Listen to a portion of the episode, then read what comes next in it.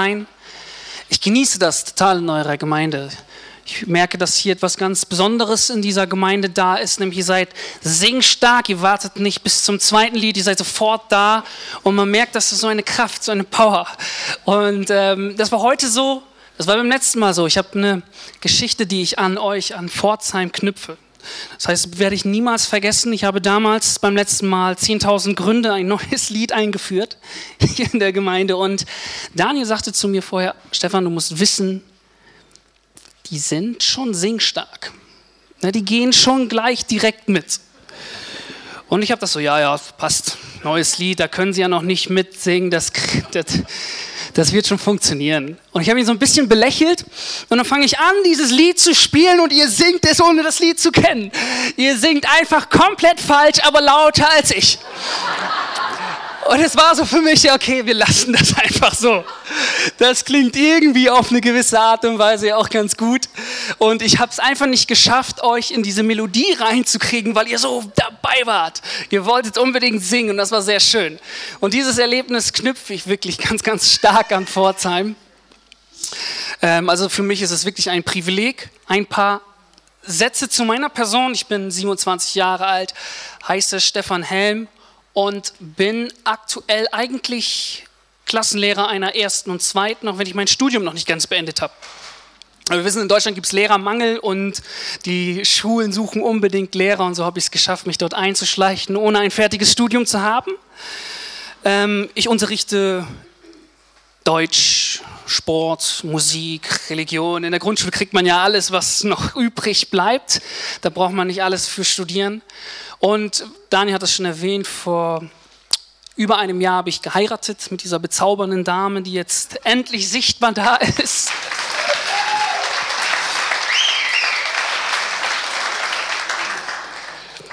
Genau, seit über einem Jahr mittlerweile und wir genießen das erste Ehejahr total. Jetzt startet das zweite und es ist immer noch wunderschön und wird immer besser. Amen. Ja, ich habe auf eurer Internetseite geschaut und dort stand Lobpreis-Wochenende mit Stefan Helm. Also war mir klar, okay, der Fokus in diesem ganzen Wochenende liegt auf, dem, auf der Anbetung, liegt auf dem Lobpreis. Und das ist ein wichtiges Stichwort. Im Internationalen wird es unter Worship betitelt, immer wieder in allen Gemeinden scheint das ein Thema zu sein, weil es auch immer ein Part im Gottesdienstablauf ist. Man nennt es dann die Lobpreiszeit. Oder die, die, die Anbetungszeit. Und es scheint so einen festen Bestandteil in Gemeinden eingenommen zu haben. Und es ist ganz interessant, wenn ich mit Leuten rede und diese Frage stelle, was ist Lobpreis überhaupt? Das ist eigentlich eine schwierige Frage, weil Lobpreis definieren, wie soll das möglich sein? Und sehr häufig kommt dann, Lobpreis ist ein Lebensstil. Das haben wir häufig gehört. Ich habe das aus Bad Gandersheim, aus der Bibelschule mitbekommen. Das wird immer wieder propagiert. Lobpreis ist ein Lebensstil. Aber was bedeutet es, dass es ein Lebensstil ist?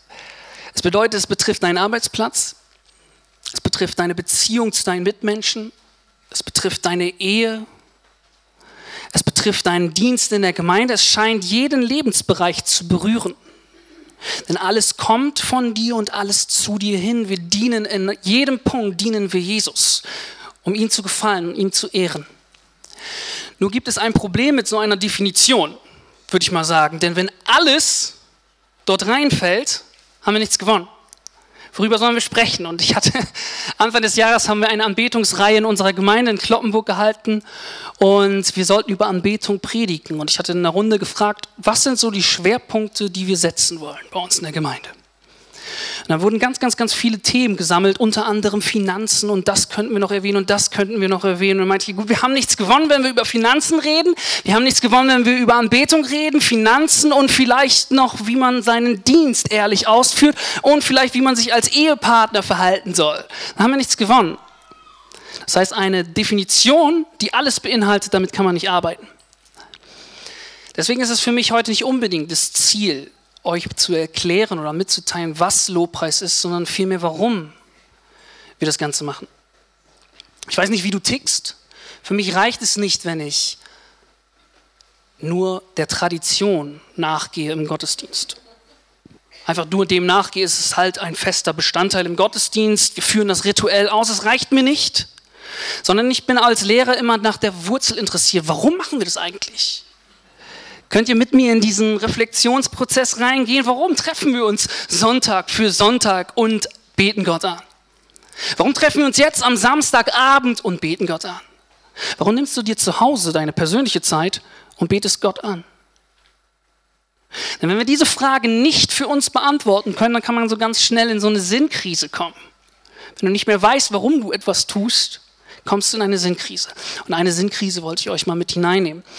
In der Bibelschule ist es so, dass man viel Geld sammeln muss, damit man diese Jahre dort bezahlen kann. Und im Vorfeld habe ich in einem kleinen Unternehmen, Unternehmen gejobbt und ich war dort in der Vormontage tätig.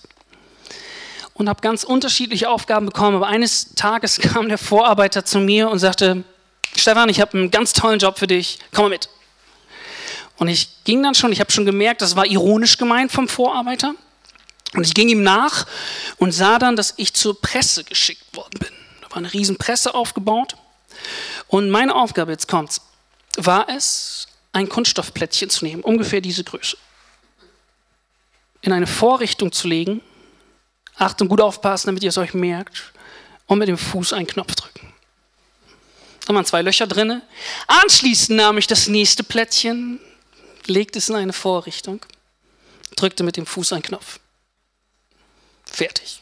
Anschließend nahm ich ein nächstes Plättchen, legte es in eine Vorrichtung, drückte den Knopf und war fertig. Ein Arbeitsschritt hat vielleicht drei Sekunden gedauert. Und acht Stunden am Tag das auszuführen, versteht ihr, dass ich in eine Sinnkrise gekommen bin? Ich habe an meinem Glauben gezweifelt, gibt es Gott überhaupt? Ich war mir unsicher, denn das war eine riesen Sinnkrise ausgelöst durch etwas, weil es immer wieder stupide dieselbe Handlung ist. Das macht doch keinen Sinn. Später durfte ich dann erfahren, okay, sie dienen als Abstandhalter in einem Eierförderband und ohne diese Abstandshalter würde die Kette die ganze Zeit hin und her laufen. Okay, es hatte einen Sinn gehabt, hat mich trotzdem nicht ganz zufriedengestellt. Ich glaube nicht, dass wir im Lobpreis genauso gelangweilt sind, oder? Aber trotzdem können wir in eine Sinnkrise kommen, wenn wir nicht beantworten können, warum wir das eigentlich tun, was wir da machen. Und hier komme ich zu meinem ersten wichtigen Punkt. Ich habe heute zwei ganz wichtige Punkte. Wenn du die merkst, bin ich zufrieden. Wenn nicht, ja, lassen wir das. Der erste wichtige Punkt ist, ich glaube, Lobpreis ist eine Reaktion. Wir reagieren auf Gottes Wohltaten in unserem Leben. Und wie reagieren wir? Wir reagieren mit Dankbarkeit, wir reagieren mit Bewunderung, wir reagieren mit Anbetung. Gott tut unglaublich viel Gutes. Und aufgrund seiner Wohltaten reagieren wir. Wir sind gar nicht die Agierenden. Wir denken uns nicht, da gibt es wahrscheinlich einen Gott, komm, lass uns ihn mal anbeten. Nein, nein, er hat uns zuerst geliebt, sagt die Bibel. Und erst dann kamen wir zu ihm. Und das ist Lobpreis im Kern, eine Reaktion auf das, was Gott Gutes getan hat in unserem Leben. Jetzt sind wir als Christen im einundzwanzigsten Jahrhundert in dieser komfortablen Situation, dass viele, viele Menschen ein Leben mit Gott geführt haben vor uns und wir aus der Geschichte lernen können. Das Gute ist, sie haben es auch noch in der Bibel festgehalten und wir lesen da drin und merken gleich am Anfang der Schöpfung, dass Gott als ein schöpferischer Gott auftritt. Er scheint detailverliebt zu sein und er kreiert die Welt in einer einzigartigen Art und Weise. Ich bin gerade aus Bremen Richtung Pforzheim gefahren und ich sah diese ganzen Wälder, die sich plötzlich in einem Farbspektakel verwandeln. Gerade der Herbst dient vielen Künstlern als absolutes Vorbild, weil es wunderschön ist. Und die Natur wird so aufgrund ihrer Schönheit immer wieder zu seinem Rückzugsort für den Menschen. Ein Ort, wo wir uns neu besinnen, ein Ort, wo wir neue Kraft schöpfen. Wir lieben es, die Natur zu betrachten, weil es eine Schönheit ausdrückt, eine Schönheit, die direkt von Gott kommt. Und als Lehrer muss ich das erwähnen, Gott gibt dem Ganzen nur eine zwei. Er sagt, das ist gut, das ist eine Note zwei in der Schule. Das ist nur gut und wir stehen dort voller Staunen, voller Bewunderung. Es ist wundervoll und Gott sagt, ja gut, ist gut. Merkt ihr, was für Maßstäbe Gott setzt? Aber mitten dessen pflanzt er als Krone der Schöpfung die Menschen. Er kreiert dich und mich als die Krone seiner Schöpfung. Du kannst mit Stolz sagen, ich trage die Handschrift Gottes in meinem Leben. Ich bin kreiert vom größten Schöpfer des Universums, vom größten Künstler. Ich bin ein Kunstwerk Gottes. Das spreche ich dir auch heute wieder zu. Du bist ein Kunstwerk Gottes. Und jetzt kommt es, er hat es mir schon vorweggenommen. Schade. Er hat gut aufgepasst.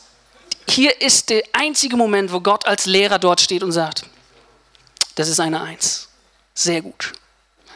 Du bist eine Eins, du bist sehr gut, du bist von Gott geschaffen, von Gott geliebt. Und was wir hier schon gleich am Anfang in der Schöpfung merken, wir haben einen Gott, der den Menschen liebt, der den Menschen zugewandt ist, der den Menschen etwas Gutes tun will.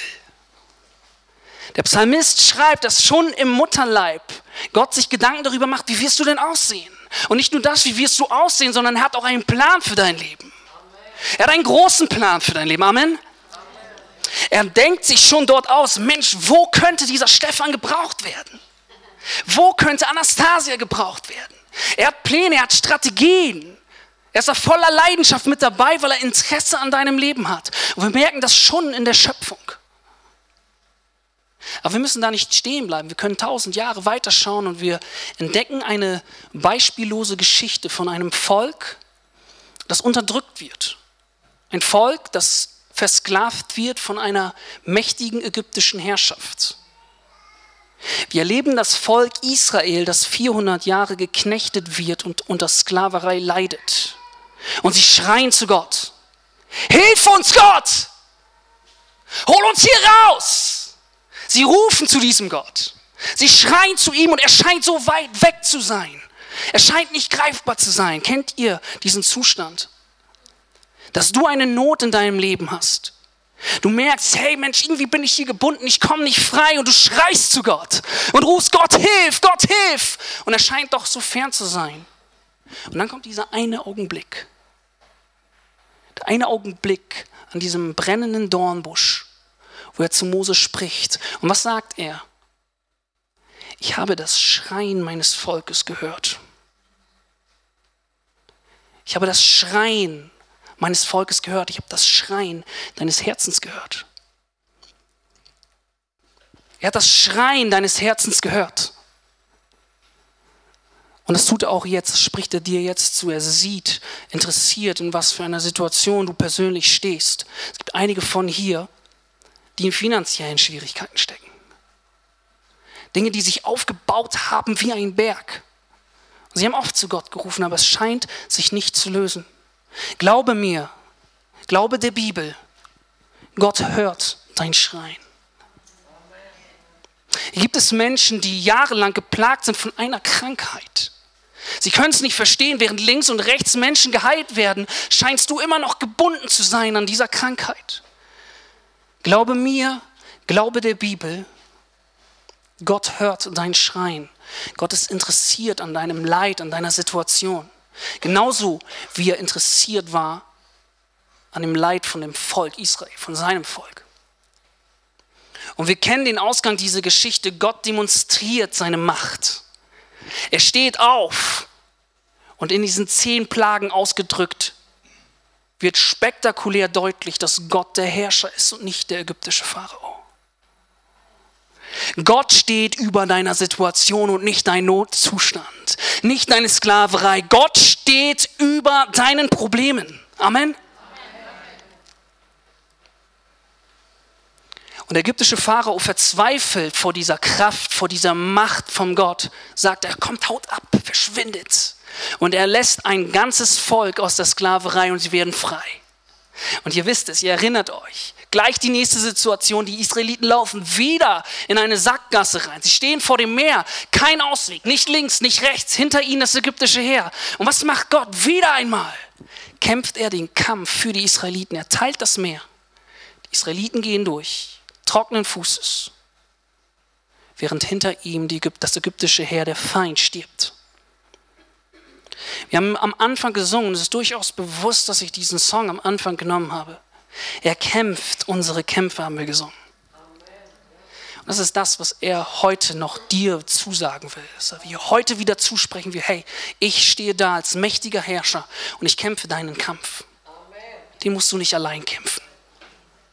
Mich beruhigt es immer wieder dieser Gedanke, wenn Gott für mich ist, wer kann gegen mich sein? Amen.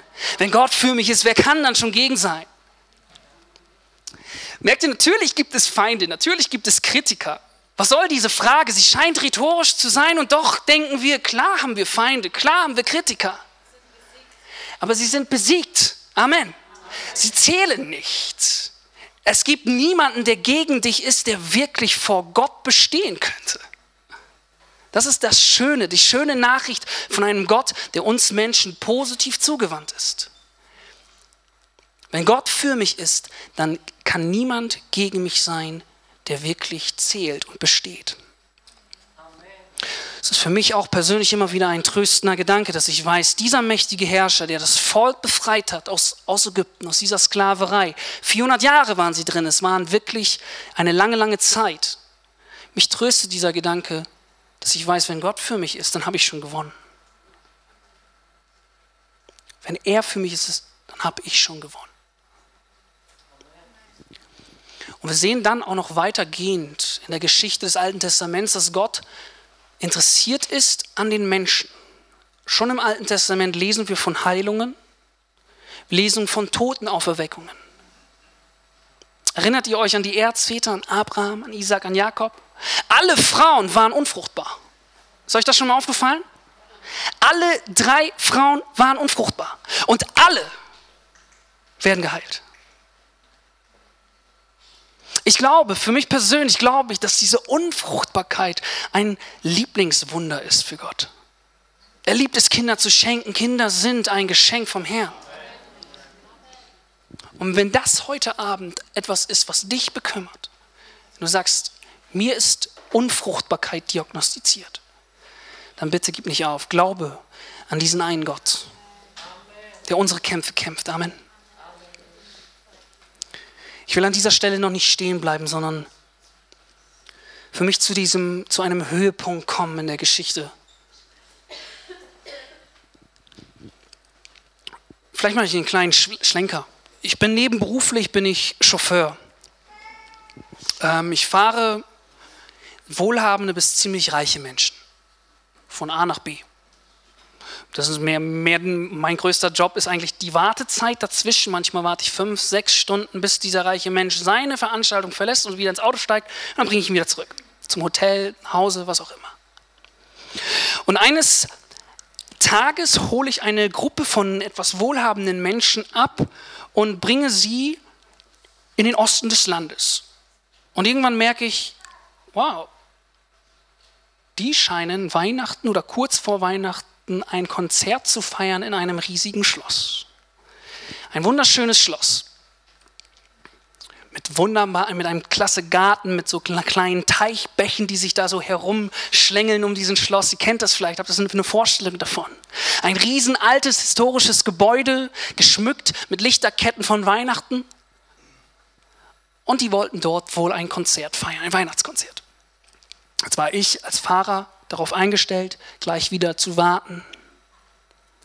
Stattdessen sagt die Dame, die nette Dame, die neben mir sitzt, Herr Helm, wollen Sie nicht mit reinkommen? Und ich stand dort, ja gut, ich habe ich hab kein Ticket, das ist eine privilegierte Gesellschaft. Die haben wirklich Unmengen an Geld dafür ausgegeben, dass sie Teil davon sein können. Ich bin nur der Fahrer. Tut mir leid, das kann ich nicht. Das ist kein Problem, geht auf mich. Geht auf uns, kommen Sie einfach rein. Essen Sie Kuchen, trinken Sie Kaffee. Und das war der Moment, wo ich nicht Nein sagen konnte. Sehr super kostenloses Essen, da bin ich dabei. Und ich ging dann dort rein und fühlte mich immer noch so ein bisschen unwohl in meiner Rolle. Und dann saß ich dort an einem Tisch, an einem länglichen Tisch. Und alle Plätze waren belegt. Und ich saß auf einem Stuhl. Und dann kommt ein Herr, den ich gefahren habe und sagt, tja, ich will ja nichts sagen, aber wenn Sie, Herr Helm, dort nicht sitzen würden, dann hätte ich Platz. Und dann war es nochmal das Gefühl, oh, ich bin hier fehl am Platz. Hat er nur scherzhaft gesagt, wir haben uns gut verstanden und ich habe das aber auch realisiert. Ich bin hier nicht unbedingt der gern gesehenste Gast. Also habe ich mich nicht in den Konzertsaal begeben, sondern in einen Nebenraum. Man hörte noch die Musik, es war eine Orchestermusik, ich bin Musik interessiert, ich habe das sehr gemocht, es war sehr, sehr schön. Und ja, so ungefähr so schön war es. Ungefähr so schön. Und ich hörte diese Musik von, von außen und in der Pause kam plötzlich die Gastgeberin und sah mich dort einsam in der Ecke sitzen, wie bestellt und nicht abgeholt. Und sie kam auf mich zu und sagte, ach Mensch, gehören Sie hier dazu? Ich so, ja, ich fahre die und die Truppe. Ach, dann kommen Sie doch rein. Dann müssen Sie doch nicht hier sitzen. Ich habe wirklich noch einen ganz tollen Platz. Ratet mal, wo es war. Zweite Reihe, direkt vor den Musikern. Und ich als Musikinteressierter schaue denen natürlich auf die Finger. Und ich genoss an diesem gesamten Abend alle Privilegien einer reichen Gesellschaft. Könnt ihr euch das vorstellen? Ich habe einmal bin ich in diesen Genuss gekommen, dort mal reinzuschauen und alle Privilegien zu genießen, obwohl ich irgendwie nicht dazu gehöre. Es gibt einen Menschen, dem auch alle Privilegien offen standen. Er war im Himmel. Die Bibel beschreibt, am Anfang war das Wort. Das Wort war bei Gott und das Wort wurde Fleisch. In der Theologie sagen wir Präexistenz von Jesus Christus. Das heißt, noch bevor er geboren wurde als Mensch, existierte er bereits. Er war im Himmel und hat dort den Status des Sohnes Gottes gehabt. Ein Status, der absolut privilegiert ist. Stellt euch den Himmel vor. Ihr habt viel von Daniel darüber gehört. Ein Ort voller Freude. Ein Ort in der Abwesenheit von Trauer, von Leid. Ein Ort, wo nur Frieden herrscht. Ein absolut privilegiertes Schloss des Himmels. Und dieser Jesus entscheidet sich freiwillig und sagt, ich gehe eine Leiterstufe abwärts. Ich werde Mensch. Jetzt kannst du denken, okay, er ist der Sohn Gottes, er ist König aller Könige, dann muss er auch in einem Schloss geboren werden. Wir kennen die Geschichte, wir neigen uns so langsam ja zu Weihnachten. Wir kennen die Geschichte. Wo ist Jesus geboren? In ärmlichen Verhältnissen, in einem Stall, nicht mal die Welt hat Platz für ihn gehabt, für den Sohn Gottes. Zwischen Tierkot und Stroh liegt ein Kind, auf das eine unglaubliche Verheißung liegt. Und Jesus geht also noch eine Stufe abwärts. Er wird nicht nur Mensch, sondern er wächst in ärmlichen Verhältnissen auf, geboren in einem Stall zwischen Tierkot und Stroh. Das Interessante ist, dass Jesus bei dieser Leiterstufe nicht stehen bleibt, auch wenn es längst gereicht hätte. Nein, er geht noch einen Schritt runter, indem er sich von den Menschen verspotten lässt, sich von den Menschen schlagen lässt, sich von den Menschen kreuzigen lässt, die er selbst erschaffen hat. Was für ein bewegender Gedanke für mich. Der Schöpfer wird hingerichtet von seiner eigenen Schöpfung. Die Menschen erkennen ihn nicht an, sie haben nicht nur einen, keinen Platz für ihn. Sie kreuzen ihn sogar. Sie wollen ihn komplett loswerden. Ich glaube, dass wir eine Welt haben, die unbedingt diesen Jesus braucht, denn auch heute noch scheint, scheint in vielen Teilen des Landes, in vielen Teilen der Welt, es Menschen zu geben, die keinen Platz für diesen Jesus haben. Punkt eins, keinen Platz zu haben. Und dann gibt es noch eine Gruppe von Menschen, die ganz klar dagegen sind, die Jesus die Sohnschaft absprechen und ihn am liebsten raushaben wollen, denn Jesus passt in kein Konzept. Merkt ihr, er hat einen absoluten Anspruch. Ich bin der Weg, die Wahrheit und das Leben. Wie soll das in einer pluralen Gesellschaft funktionieren? Es kann nicht funktionieren, er muss raus. Dieser Jesus muss raus. Merkt ihr, ich glaube, dass dieser Jesus, der dort am Kreuz hing und dieses Leid erlebt hat, dass er heute teilweise im Himmel da sitzt und immer noch dieses Leid spürt. Warum? Wir erinnern uns, Gott ist doch für die Menschen. Und dieser Jesus ist für den Menschen. Er ist für dich. Er ist nicht gegen dich. Er ist für dich. Und dieser Jesus will, dass wir unsere Herzen ihm wieder zuwenden.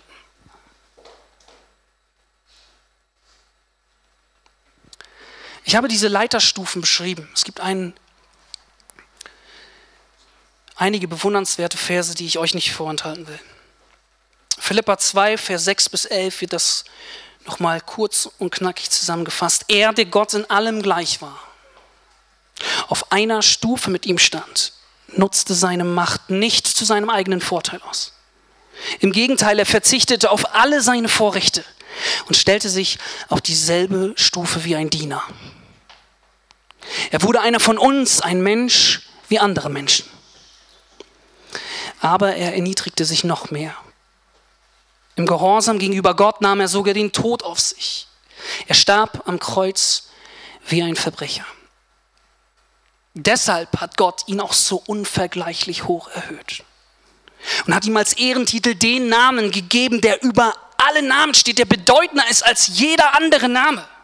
Und weil Jesus diesen Namen trägt, werden sich einmal alle vor ihm auf die Knie werfen. Alle, die im Himmel, auf der Erde und unter der Erde sind.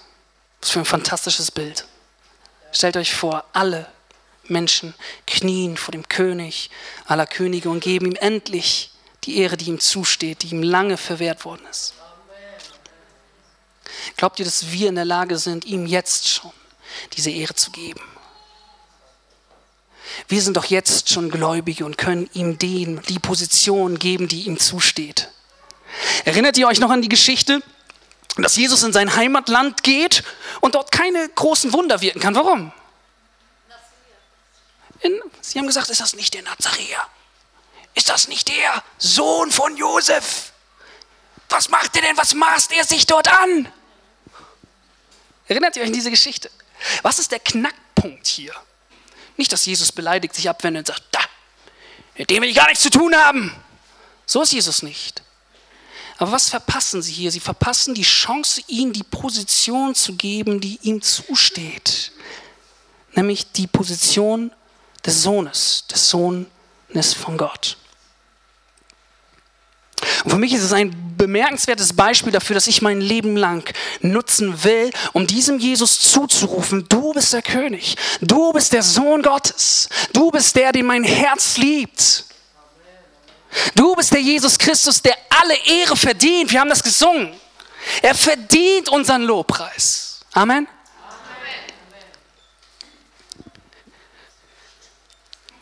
Alles, was ich jetzt beschrieben habe, vielleicht ist es euch aufgefallen, ist Vergangenheit. Ich habe zu euch gesagt, wir reagieren im Lobpreis auf das, was Gott uns Gutes getan hat. Na gut, jetzt habe ich aber die Menschheitsgeschichte beschrieben. Und trotzdem sind unsere Herzen schon voll. Merkst du das? Unser Herz reagiert schon und denkt, boah, ich will endlich wieder anbeten. Können wir nicht endlich, kann er nicht endlich mal seinen Mund halten? Lass uns weiter Gas geben.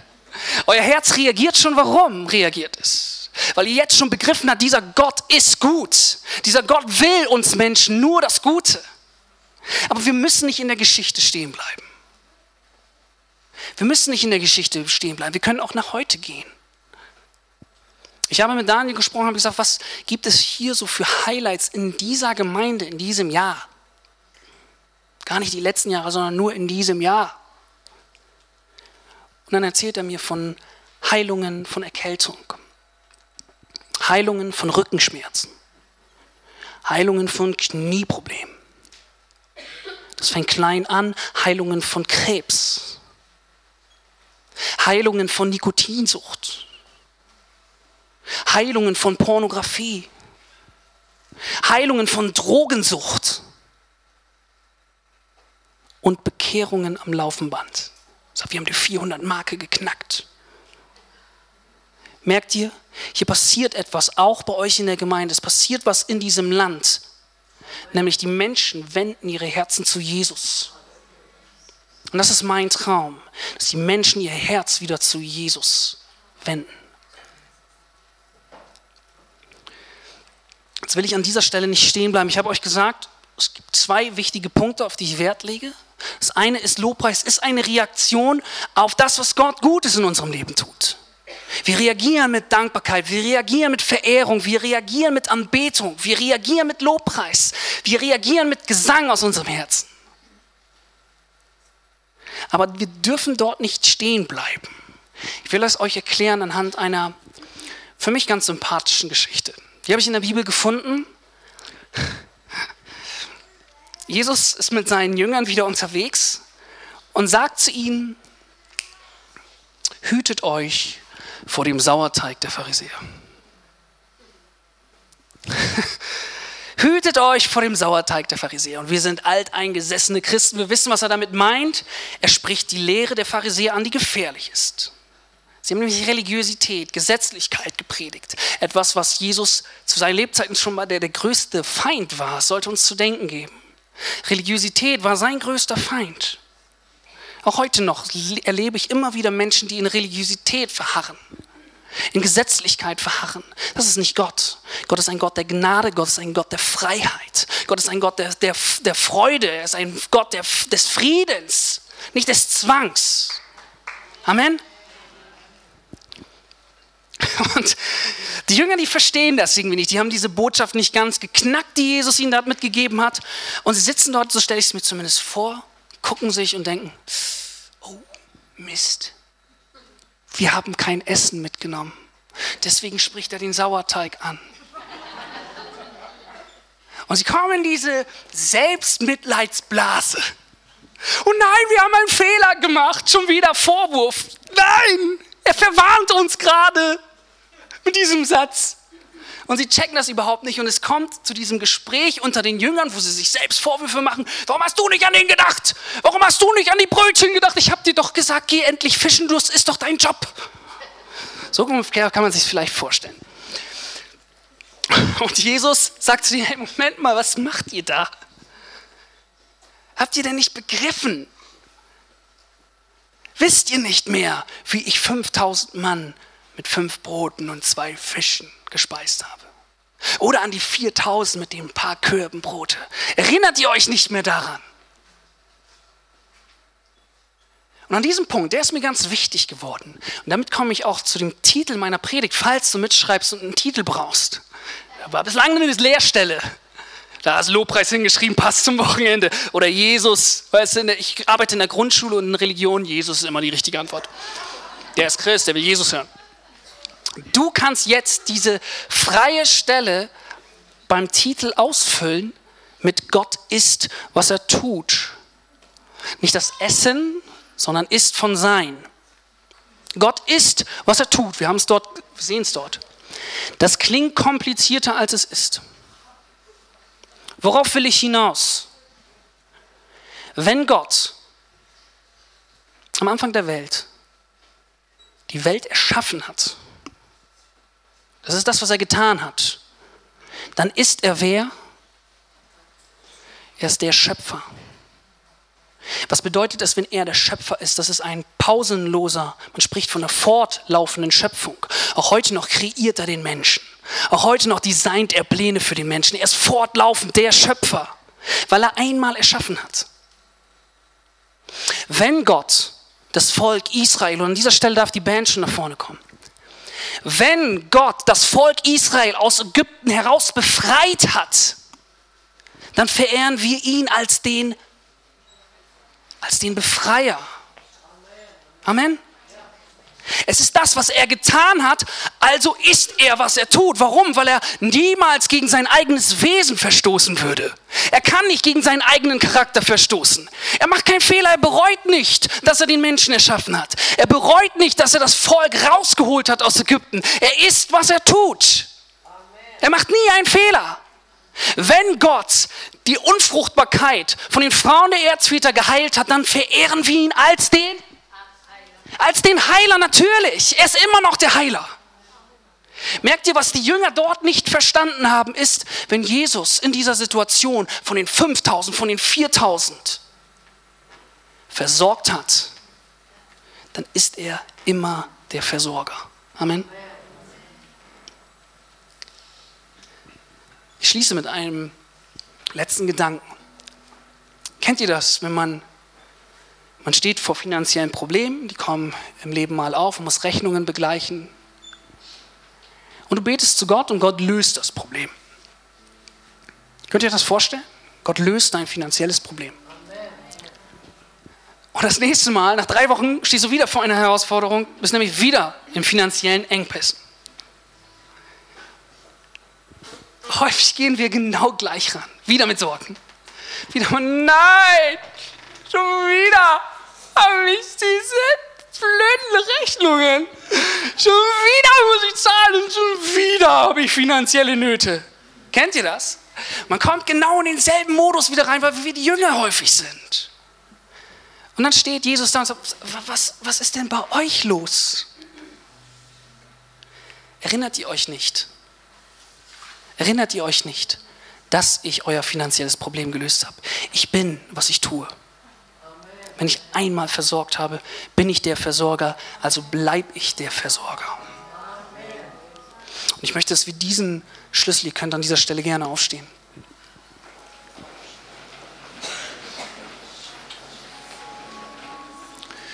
Ich möchte so gerne, dass wir diesen Schlüssel verstehen und du deine Augen schließt und an die Situation denkst, wo Gott Gutes in deinem Leben getan hat. Denk an eine Gebetserhörung. Du hast gebetet, einen Freund, eine Freundin zu bekommen, Gott hat es erhört. Klammer dich an diese Sache. Du hast gebetet, dass Gott dich aus finanziellen Engpässen rausholt. Und Gott hat dieses Gebet erhört, klammer dich dran. Erinnere dich an den Punkt deiner Krankheit. Du hast gelitten, du hast zu Gott geschrien, wolltest diese Krankheit nicht haben, du wusstest, es ist nicht ein Teil von mir. Erinnere dich an diesen Punkt. Und erinnere dich daran, dass Gott dich geheilt hat. Und dann reagiere, indem du ihm dein Herz ausschüttest. Indem du mit Dankbarkeit, mit Anbetung, mit Verehrung reagierst. Indem du mit Dankbarkeit, mit Verehrung, mit Anbetung reagierst. Und während du ihn anbetest, und wir werden gleich in eine weitere Gebetszeit gehen,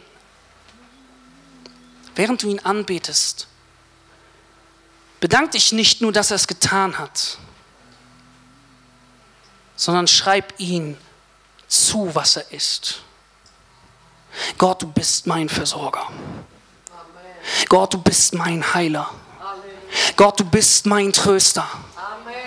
Gott, du bist mein Freund. Amen. Du bist immer da für mich. Amen. Gott, du bist ein guter Zuhörer. Amen. Gott, du bist ein mächtiger Hirte. Gott, du bist der König, du führst mich Schritt für Schritt. Verehre ihn als den, der ist. Denn da steckt ein großer Schlüssel für Kraftentfaltung drin, Freunde. Wenn wir ihn preisen für das, was er ist, wir geben ihm die Stellung, die er verdient. Und er kann erneut wirken nach seinem Wesen. Amen. Amen.